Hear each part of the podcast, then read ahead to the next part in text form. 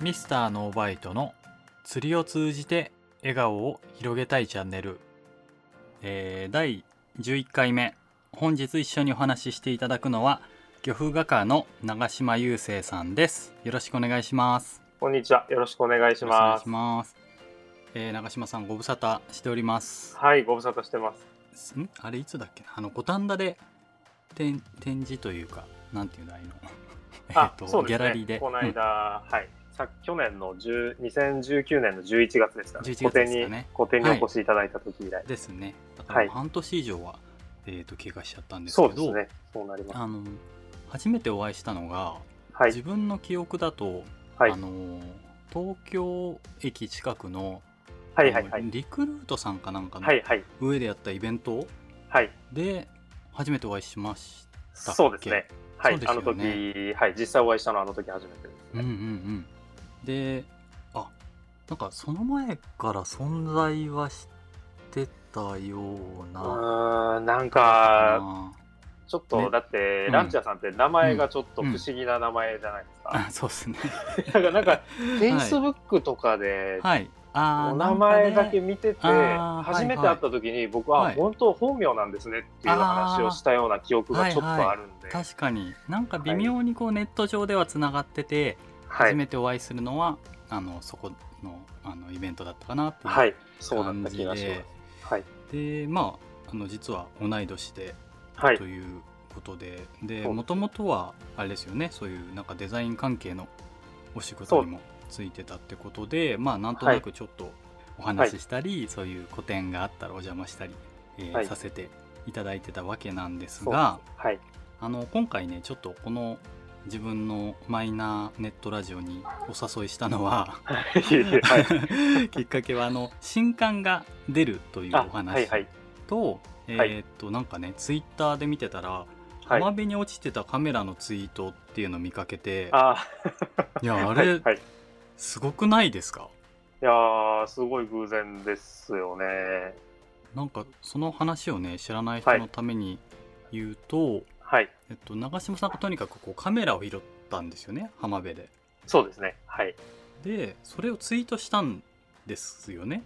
そうです。もうなんか打ち上げられて、うん、こうもうかなり時間海の中にかなり長い間あったっぽい、なんかそのなんていうかな砂がもう固まってくっついちゃってたりとか、うんうんうん。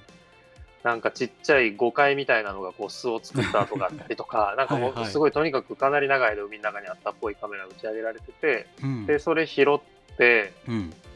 でツイッターに別に僕持ち主見つかるなと思ってなかったんですけど、はいはいはい。ただまあツイートしたんですようね。んうんであれこれ僕が喋ってて大丈夫ですかね？あ大丈夫です大丈夫です。はいむしろ説明していただけると。はい。あ。そうですよね。でうん。そしたら、うん。あのー DM でメッセージ、ある方からメッセージいただいて、うんうんうん。多分自分のカメラだと思いますっていうような、あのメッセージいただいて、うん。というのは、うんその、カメラ落とした時についた傷があって、うん。でそれが自分の見覚えがあるから、そうだと思いますっていうふうに声かけてくださった方があって、はい。で、その方って、えっと、うん。そのまさに去年の、そのうん。僕はランチャーさんとこの間最後に会った時の、うん。去年の11月の個展にうん。お越しくださってた方だったんえですよね、お客様で。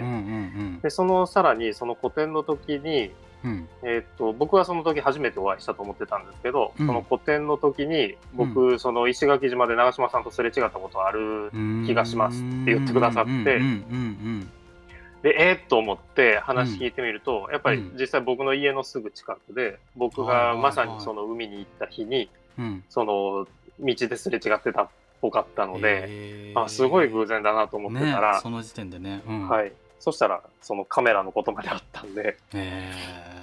ちょっとびっくりしましたね。そのカメラはもう2年半、2年半前かな、2017年に、うん。あのここでシュノーケリングしてる途中に落とされたカメラだったっぽいので、うん。すごい長い間海にあって、ね。だからそのカメラをなくした時とはい、長嶋さんとすれ違った時はまた別の時だし。別、はい、別の時ですね。いやはい。もうその話を見てなんかすごいそんな運命的なことあるんだなんて見てそうですね。はい。なんかちょっとこうあのあごめんなさい。ちょっと前に、はいうん。なんか台湾で、うん。えーっとハウジングに入ったカメラがなんか海辺に流れ着いて、うんうん。でハウジングに入ってたからそれはもうデータがまだ生きててはいはい、えーっとそのデータ中身を開けてみると石垣島で撮った写真がいろいろ出てきたっていうのを、うん。なんかそのネットに上げたからそれやっぱり本持ち主が見つかったっていうえニュースがあって、うんうんだから僕も今回ひょっとしたらデータが生きてたらと思ったんですけど、うんうんうんうん。でもデータはちょっとまあさすがにダメっぽかったですね、2年間海の中にあったんで。はいはいはいなるほど。でも見つあの持ち主にたどり着くっていうのはインターネットですすげえっていう。ね。いやそうそうですね。すごいですよね。感じだったんですがまあちょっとそれにね、興奮してついついあのご連絡をしてしまったんですが。ありがとうございます。はい。でまあちょっと今日いろいろお話ししたいと思ってるんですけどはい。まあまずですね長嶋さんといえばさっきもちょっとお話ししたけどはい。もともとは、えーなんだっけ大学かなんか専門は服飾はい。系じゃなかったですか？そうですね。大学出てからはい。専門学校行ってあ服はいはい。飾やってました。やっててはい。そこからまあデザイン会社に勤めてて、まあ、はい。今は石垣島ではい。画家をやっているということなんですけどもはい。その辺のこうなんだろうな。そこにまあ長嶋さんのことをもしかしたらまだ知らないという方もいらっしゃると思うんで、はい。なんかこうその人生のな流れというか、はい。環境だったり心境の変化みたいのをちょっと聞きたいなと思ったんですけど。そうですね。えっ、と僕大学の時はえっ、と思想をやってたんですけど、うん。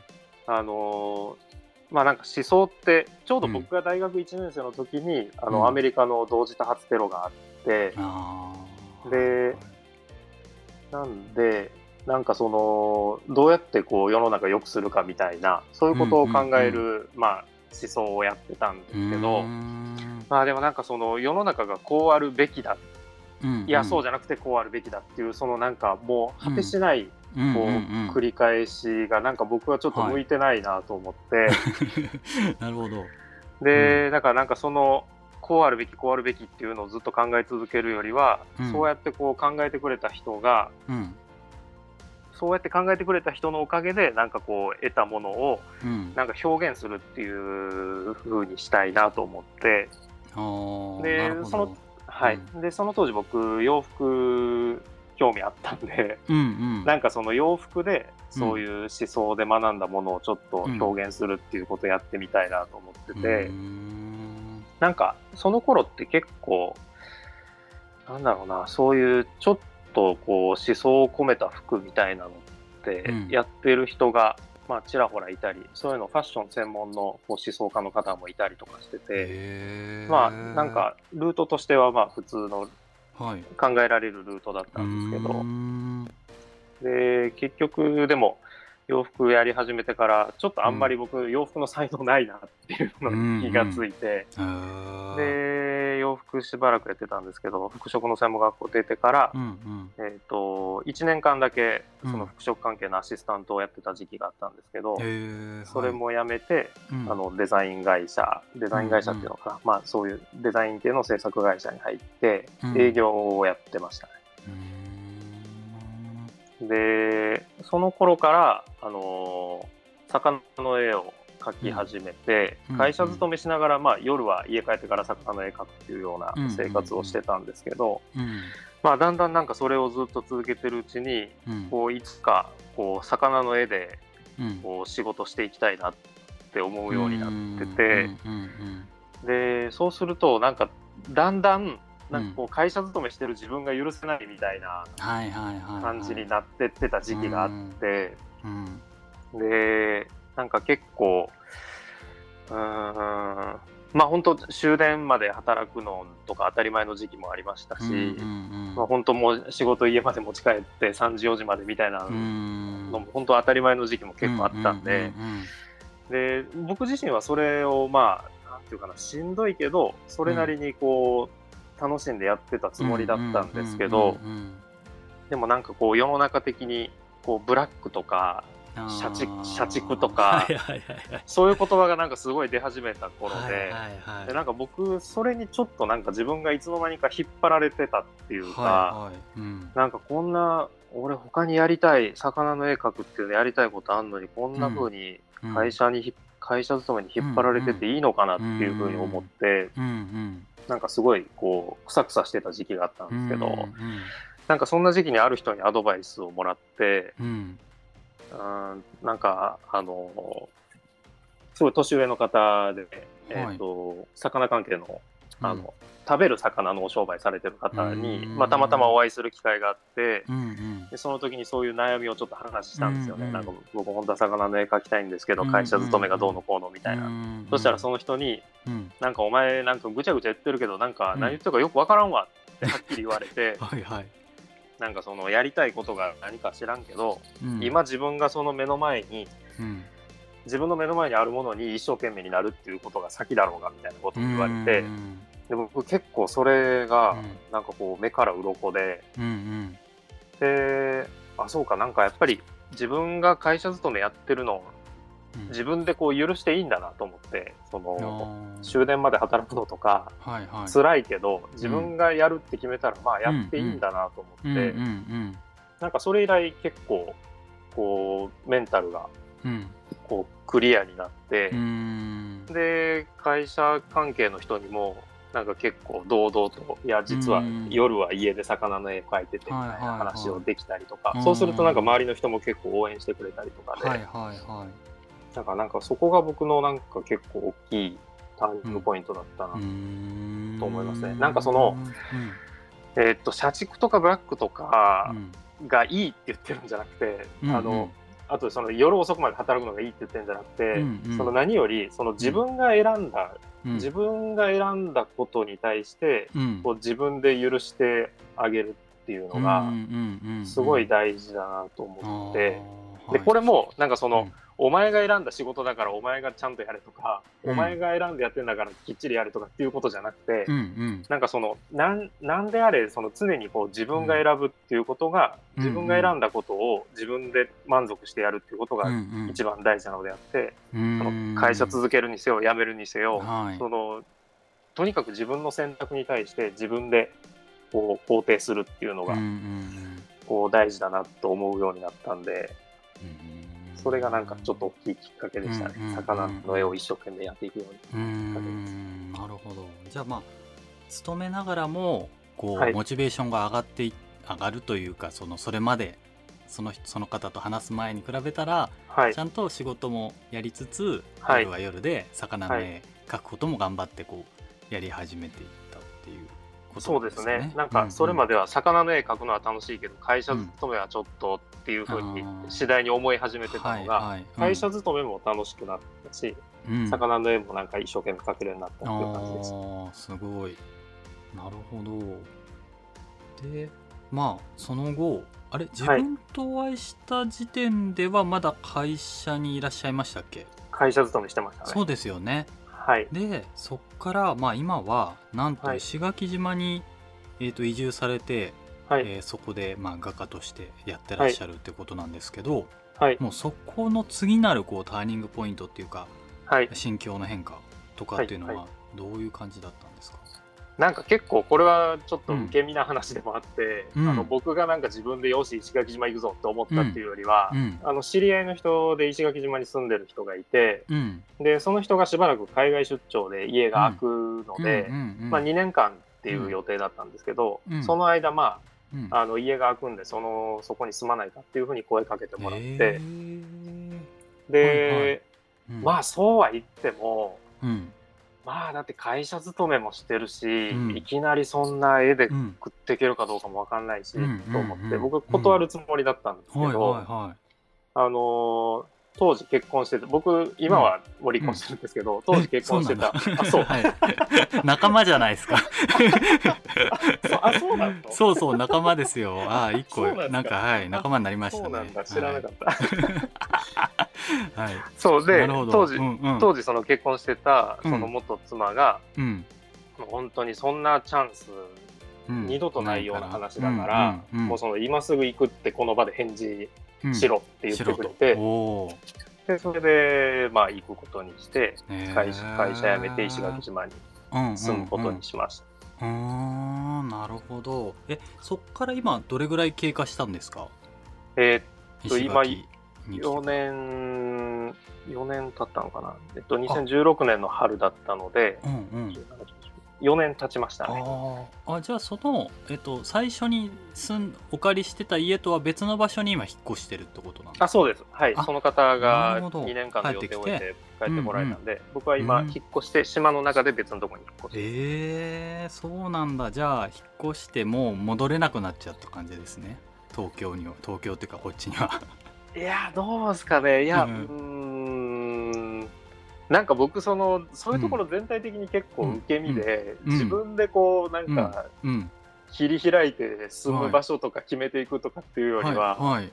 なんか、なんとなくはい、はい、変化量の小さい選択を重ねてってるっていう感じなんで。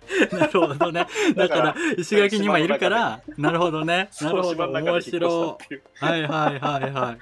えー、いやでもいいな。あうら羨ましいというかまああのこの後の話にもちょっとつながっていくんですけど、なんかみんな多分憧れるとは思うんですよそうやってこうなんていうの？はいはい。仕事何か自分の仕事ではいまあはい。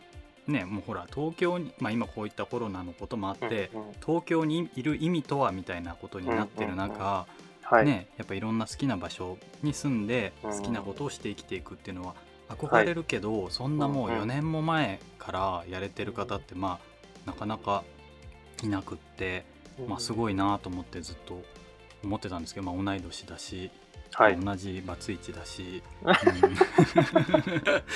まあそれは関係ないんだけど。でねえっとまあちょっとここから、まあ、長嶋さんの作品の話。まあちょっと前にその古典とかでは自分は直接聞いたことあるんですけどはいはい。あのまあ長嶋さんのね魚の絵っていうのはみんな見たらすぐわかるのが、その本当に生きてるみたいな感じがするっていうか、はい。え絵だけど、うん。でそのなんかねその花なんてなんだっけな。なんかその古典で質問した時にはい。要は自分がちゃんと触れて出会った魚じゃないとこうじゃなんかうまく描けない的ななんかちょっと表現ちょっと違うかもしれないですけど、はい。こうやっぱり実際に触れてはい。その魚を理解して自分なりに表現するみたいなことをおっしゃってたような気がして、はい。はい。要はなんか自分が例えばブラックバスの絵描いてほしいんですってお願いした時にはい。そのあなたのブラックバスのイメージと僕のイメージがちょっと違うかもしれないですねみたいなこととかおっしゃってたんですけど、そのあたりすごく大事にしてらっしゃるっていうことなんですかね？そうですね。うんあのーまあほん、うん。あの、本当まずもう大前提として、うん僕はその僕の心にの中にある魚の姿を描きたい。ああ、そういうことか。うんうんうん。はい。で、うん。だから、うんまあ、その、お仕事だと、うんやっぱり見たことない魚とか触ったことない魚も描かないといけないうんですし、うんうんだからそうそうその自分の理想通りの描き方ばだけできるわけじじゃないんですけど、うんうんやっぱり自分の中では自分の心の中にある姿を描きたくて、うーんでうーんなんかねそのさっきの話ですけど僕その、大学で思想をやってて、うん。その後あの専門学校に服飾の専門学校に行って、うんうんでそこで、まあ、思想とか哲学って多分いろんな、うん。いろんな定義があるだろうし、うんうんうん。僕はそのちゃんとやってるわけじゃないんであれなんですけど、うんうんなんかそのこう世の中はこうあるべきっていうのをすごいこう重ねていく思想っていうものじゃなくて、うん。うんなんか僕はその専門学校に入った頃にその世の中はこうであるっていうこう記述をするっていううん。で僕は哲学ってそういうものだと思ってるんですけど、うんうんなんかそっちのこうであるっていう記述の方をうんが自分は向いてるなっていうか自分はこはいはいはいうやりたいんだなと思うようになって、うんで魚の絵描くっていうのもまさにそうで、自分のその心の中にあるその魚の姿を自分の目にはこう見えているっていうのを記述するっていううん。ことなんですけど、あごめんなさい。今ちょっと大丈夫です。聞こえにくかった。大丈夫かな。うん。であの僕すごい好きな小説があってうん。あのポール・オースターの「ムーン・パレス」っていう小説があるんですけど、はい。それはまあ結構話自体は長くてうん。あらあらすじは僕結構ちょっともう覚えてないっていうかぼんやりしちゃってるんですけど その中ですごい好きなところがあって、うん。その主人公が、うん。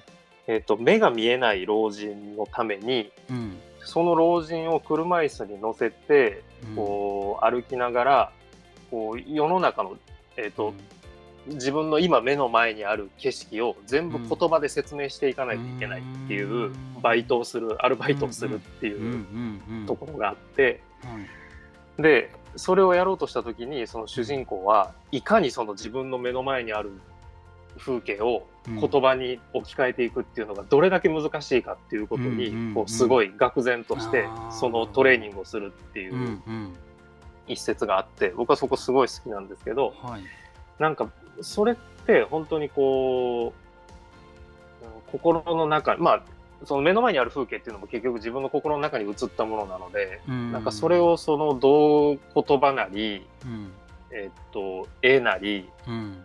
あと歌とか音楽とかうん。彫刻とか全部そうだと思うんですけど、そういう風な表現にどうやって置き換えていくかっていうのは、うん。もうすごいこううん。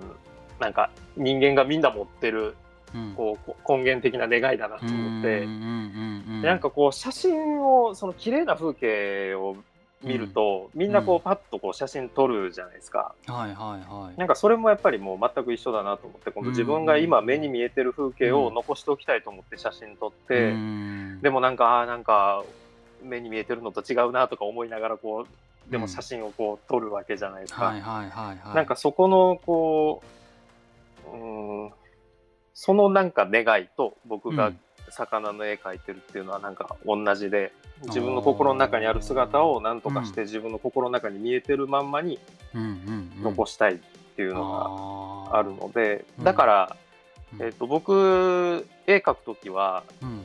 基本的には自分が撮った写真見ながら描くんですけどでもそれはなんかその写真をトレースするように描いてるっていうわけじゃなくてうんなんかその写真見るっていうのはこう必要な要素を例えば胸びれと背びれどっちが前にあるかとかここの鱗の枚数何枚かとかはいはい。そういうのをこう必要な条件をこう確認するために写真を見るんですけど、うん。じゃあ写真1枚あれば絵描けるかっていうとやっぱりそれすごい難しくて、うん。なんか人の顔写真ってうん。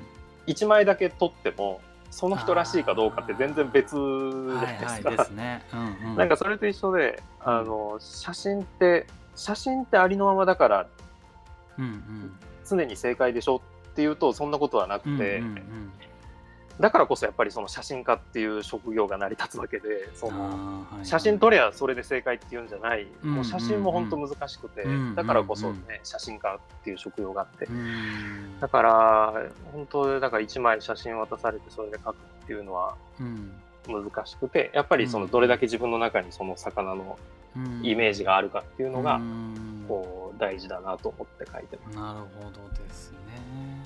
それがこう表現されてるからこそ本当に生きてるみたいに感じる方が多いっていうことなんだろうな生命を感じるというか。うん。うんあとまあ僕やっぱり釣り好きで、うんうん。あの釣りで見た姿を描くことが結構多いので、はいはいはい。そうするとやっぱり同じ釣りされてる方はうん。ああこの顔分かる分かるっていうふうにああなるほどね。そういうふうにおっしゃってくださる方多いんでやっぱり同じものを見てるからはいはいはい。かなと思いますうーん。なるほど。面白い。そっかそっか。まあそんな中えーっとで、そんな中というかまあいろいろ過去も、えーっと作品を世の中にいろいろ出されてますが、はい。えーっと6月でしたっけ？そのはい新刊が出はい。るということで、はい。えーっと「ザ・フィッシュ魚と出会う図鑑」ってはい。いうタイトルですか、はい。ですよねはい。これは一体どんな作品なのかをちょっと教えていただきたいんですけど。はい。えっと基本的にはその僕が見てきた魚の絵と、それとそのその魚との出会いにまつわるエッセうーん。がうんイでこう一見開きが構成されててうんそのうん。うんその繰り返しっていう感じなんですけど、うんうんうんっていう感じですね。だからまあなんかうん。画集と魚のエッセイっていうふうにまあ呼んでもらえればまあうん本当にうん。うんそんな感じなんですけどなんか僕の中では、うんあのーこうテーマがあってはい。ちょっとなんかねいやえっ、とね面倒くさい話なんですけど はい。なんかあの3章立てになしてるんですねその本、うんうんうん。第1章第2章第3章っていう本にしてて、でそれをその順を追ってあのー、僕がなんていうかなこう魚を通じてこの世界とどんな風にこう付き合ってきたかみたいなへー。そういうことをこうテーマにしていて、はい。はい。で僕まずその第1章は、うん。あの釣りの話が結構多いんですけどうんうん。僕結構釣りあのうまくはないんですよ。あのうまく、うん。そもそもそんなにうまくなろうとしてないっていうか、うん。うんうんうんうんその道具にそこまでこだわったりとかも、はいはいはいなんか、うん。いずれ、はい。い、ずれ道具にこだわろうとかいずれうまくなろうと思ってるまんまやってないんですけど、そういうことですね。なんかいやでも分かる分かる。なんか言いたいこと分かる。はいはいはい。そうだからなんか釣れないことってすごく多くて、うん。うんでもなんか釣れないのって最近そんなに嫌いでもないなっていう気うん。持ちをしてきてはいてはいはいはいでなんかその釣れないっていうことは本当にこう、この世界は別にお前の思い通りじゃないからなっていうことを、うんうんうんこうすごい突きつけられてる感じがして、はいはいはい。で僕はなんか結構それがうん。うんなんかその時はね釣れたらいいのにと思ってやってますけど、うん。振り返ってみると、まあ、釣れない時間っていうのは結構大事なもんだなって思ってて、うん。でその本の一章は大体うん。そういうなんか自分の思い通りにならないっていうことに直面することで、うん。あなんか自分の周りにいる存在は自分じゃないんだっていううんうんなんあーか自分と他人の線引きをちゃんとうんうん。線引きっていうものがあるんだっていうのをこうんうんうん。う学んでいくっていうのが第一章になってて。うん。で第2章はその思い通りにならないっていうことはあそうですね。ちょっとまあ話がかぶっちゃいますけど、うんうんうん。思い通りにならないってことはお前じゃない存在がこの世界にはいっぱいいるんだぞっていうのを実際に知っていくうん。プロセスが第2章になってて僕やっぱりその会社勤めを辞めて絵描き一本になってからすごいその移動が自由になったのであーはいはい。なんか石垣島に住んだっていうのもそうですし、うん。まあ、海外とかうん。あの行きやすくなったら自由になる時間が多いので、うん国内も海外もあちこち行って自分の知らない世界に行くとやっぱりこう、知らない生き物とか知らな,、うん、知らなかった世界にどんどんこう出会っていって、つまりそのなんか思い通りにならない世界にその自分じゃない存在がいっぱい住んでるなっていうことに気づいていくっていうのが、まあ第二章で。うんで第3章がまあなんかちょっと現時点の結論めいた感じなんですけど、うん。その自分じゃない存在が満ちた世界っうん。ていうのは、まあそれって知ってることじゃないですか。自分じゃない存在がこの世界にいっぱいいるっていうことは、知ってることで本でもそうだし、うんテレビ見ても分かるしネット見ても分かるんだけど、うんでもなんかそれが実はその自分の足元の地面とつながったところにうん。いる人でちゃんと実在していて、うん。でお前もこの世界の当事者の一人だぞっていうことをうんうんうん。こう自分が言われてるっていう風に感じるっていうなんかそれが第3章になっててまあなんかそういう風に魚を通じてうん。なんかこう自分と世界の在り方をうん。こうに気づいていくっていうそういうあ感じです。ー。うんうんうん。素敵ですね。表紙がカタクチイワシなんですけど、うんうんあの2年23年前に僕カタクチイワシうん。うんあの絵を描いうんて、うんでその時にあの世界にカタクチイワシ族の魚って9種類8種類か9種類いるんですよね。で、まあ、見た目はもうみんなほとんど同じなんですけど、うん場所は本当いろんなところで地中海とか、南米の方とかうんアフリカの方とか、もういろんなところにカタクチイワシがいて、はい。でまあなんか軒並みもうそこでその漁獲の対象になってるんですよね。うん人がそれ取って食べたりり、まあ多分その餌にしたりとか、人が利用用しててなんかそれを見た時にカタクチイワシって自分よく知ってるけど、その地球の反対側の人もカタクチイワシ食べてんのかっていう、なんかそのなんていうんですかねそのカタクチイワシその例えば地球の反対側のペルーの人の生活を僕は全く知らないですけど、はいはい。でもそのカタクチイワシっていうのをきっかけにうんそれだけは分かるんですよね。カタクチイワシを、はいは。いはいはい。この味のものをうんうん。こういう料理をして食卓に並べて食べてんだっていう、うんうん。それだけはカタクチイワシのおかげで僕は想像がつくようになるっていうか、んんうんうん。あペルーの人も同じこの地球の上にいるんだなっていうふうに感じられるっていうか、んなるほど。なんか魚を通じて僕はそういうことを知っていっうんた感じがするので、うん。まあ、なんかそういうことをテーマにしてる本なるですほど。いいなちょっと早く見るのが 楽しみです。ありがとうございます。6月上旬。そうですね。ちょっとまだなんか、はいはい。あの印刷の工程とかがまだ完全に固まってないんですけど、はい、でもはい。6月の上旬から中旬ぐらいには出ると思います。はい、あわかりました。じゃあぜひはいこれを聞いてる皆さんもよかったらね、はい。手に取っていただければと思いますが。はい、よろしくお願いしまはい。っていうことで、えー、といろいろお話聞かせていただいたんですけど、はい。長島さんから何か最後にメッセージがあれば。す。メッセージ、そうですね。いや、もう、うん。いや、もう僕ちょっとうん自分でも心配になるぐらい、はい。散々気分よくはい。たくさん喋らせてもらったんで、いやいやもうすごい特にメッセージは合わない。まあまあぜひあの長嶋さんのサイトえっ、と、はい。なんだっけ？さ、えー URL は魚のふはい。あんまりど？もう、はい、更新もしてなくて、あしてない。ドットコムなんですけど、ほとんど更新してないんで、うんまあ、最近も楽してツイッターばっかりやってるんですけど、ああそっか。じゃあツイッターとか見ていただいた方が最新の情報は、はい。見はい。れるかなということですね。はい。はい。わかりました。じゃあそんなことでちょっとまた機会があったらあの、はい。これの番組や、まあ、石垣にも行きたいと思ってたけどこんなことになってしまってそうですよね。ねちょっと落ち着いたらまた、えーお会いできればと思っております。ランジャーさんって、その南の海の釣りとかもされるんですか、あんまりなんかイメージが、いやどっちかというと寒いところの釣りが多そうだな。と。寒い。いやでもねどうかな？南はあの、昔に妹たちとグアムに遊びに行った時に釣りしたりしたことありました、ああ、そうですか。うんうん。そう。でもそんなに多くないですね。だあからー長嶋さんが挙げてるすごいカラフルな魚とかなんかあんま見たことない魚はいはいははいちょっと興味がありますあね。そうですか。いや、うんもうやっぱりもう、バスをやってる人、めちゃくちゃ釣りがうまいじゃないですか。